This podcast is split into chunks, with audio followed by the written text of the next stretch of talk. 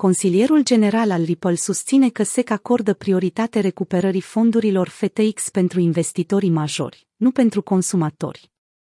La o zi după ce Sam Bankman-Fried, SBF, a fost arestat, consilierul general al Ripple, Stuart Alderotti, a răspuns acuzațiilor formulate împotriva SBF de către Comisia pentru Bursă și Valori Mobiliare, SEC.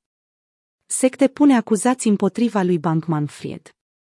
SEC l-a acuzat în mod oficial pe fostul CEO al exchange-ului de criptomonede FTX, acum defunct.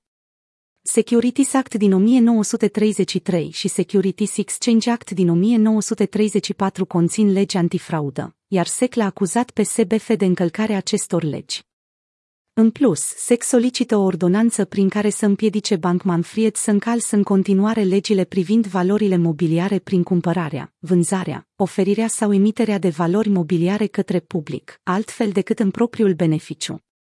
SEC a acuzat SBF că a fost în spatele unei conspirații de a induce în eroare investitorii în acțiunile FTX. De asemenea, SEC l-a acuzat pe Bachman Fried că a ascuns transferul activelor clienților către firma sa, Alameda Research, în timp ce a strâns peste 1,8 miliarde de dolari de la investitorii de capital.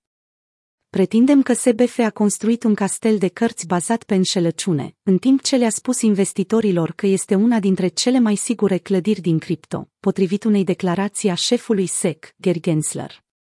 Răspunsul consilierului general Ripple Consilierul general al Ripple, Stuart Alderotti, a clarificat acuzațiile SEC împotriva lui SBF, fostul CEO al celui de-al doilea cel mai mare exchange de criptomonede ca volum, într-un tweet recent.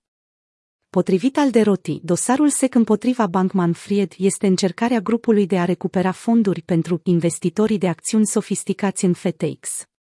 El a declarat că investitorii individuali nu sunt importanți pentru agenția de reglementare, deoarece au fost abandonați să lupte singuri în instanța de faliment. Pentru a fi clar, plângerea SEC împotriva SBF are ca scop recuperarea fondurilor pentru investitorii de acțiuni sofisticați FTX, nu pentru consumatori, a spus el. Ca răspuns la Alderoti, Arturo Porti l-a declarat.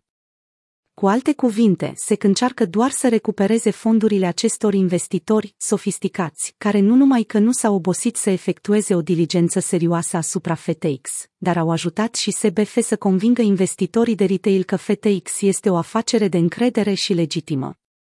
Strategia de reglementare a SEC este criticată de Alderoti. În special, consilierul general al Ripple a criticat abordarea SEC cu privire la reglementarea pieței criptomonedelor. Anterior, Alderotti a susținut că SEC acordă prioritate apărării teritoriului său în detrimentul investitorilor americani. Potrivit Alderotti, SEC este mai puțin preocupat de cine suferă prejudicii ca urmare a eforturilor sale de a se impune ca poliția industriei cripto. Alderotti s-a referit la procesul împotriva investitorilor drept un rug pull, după ce SEC l-a acuzat pe Ripple că a vândut valori mobiliare fără a le înregistra investitorii au suferit pierderi semnificative în urma procesului. SBF a fost reținut în Bahamas la cererea Departamentului de Justiție al SUA, potrivit de Craitobasic. El a fost acuzat de fraudă electronică, conspirație pentru fraudarea valorilor mobiliare și spălare de bani. La câteva ore după ce Bankman Fried a fost arestat, SEC a dezvăluit că depune acuzații împotriva lui Bankman Fried, independent de cele care au dus la arestarea lui necazurile legale ale SBF cresc. Commodity Futures Trading Commission, CFTC, a depus acuzații împotriva CEO-ului FTX ieri, ceea ce a exacerbat problemele legale ale SBF. Prin deturnarea banilor consumatorilor pentru cheltuielile sale, CFTC a susținut că Bankman Fried a încălcat legea privind schimbul de mărfuri.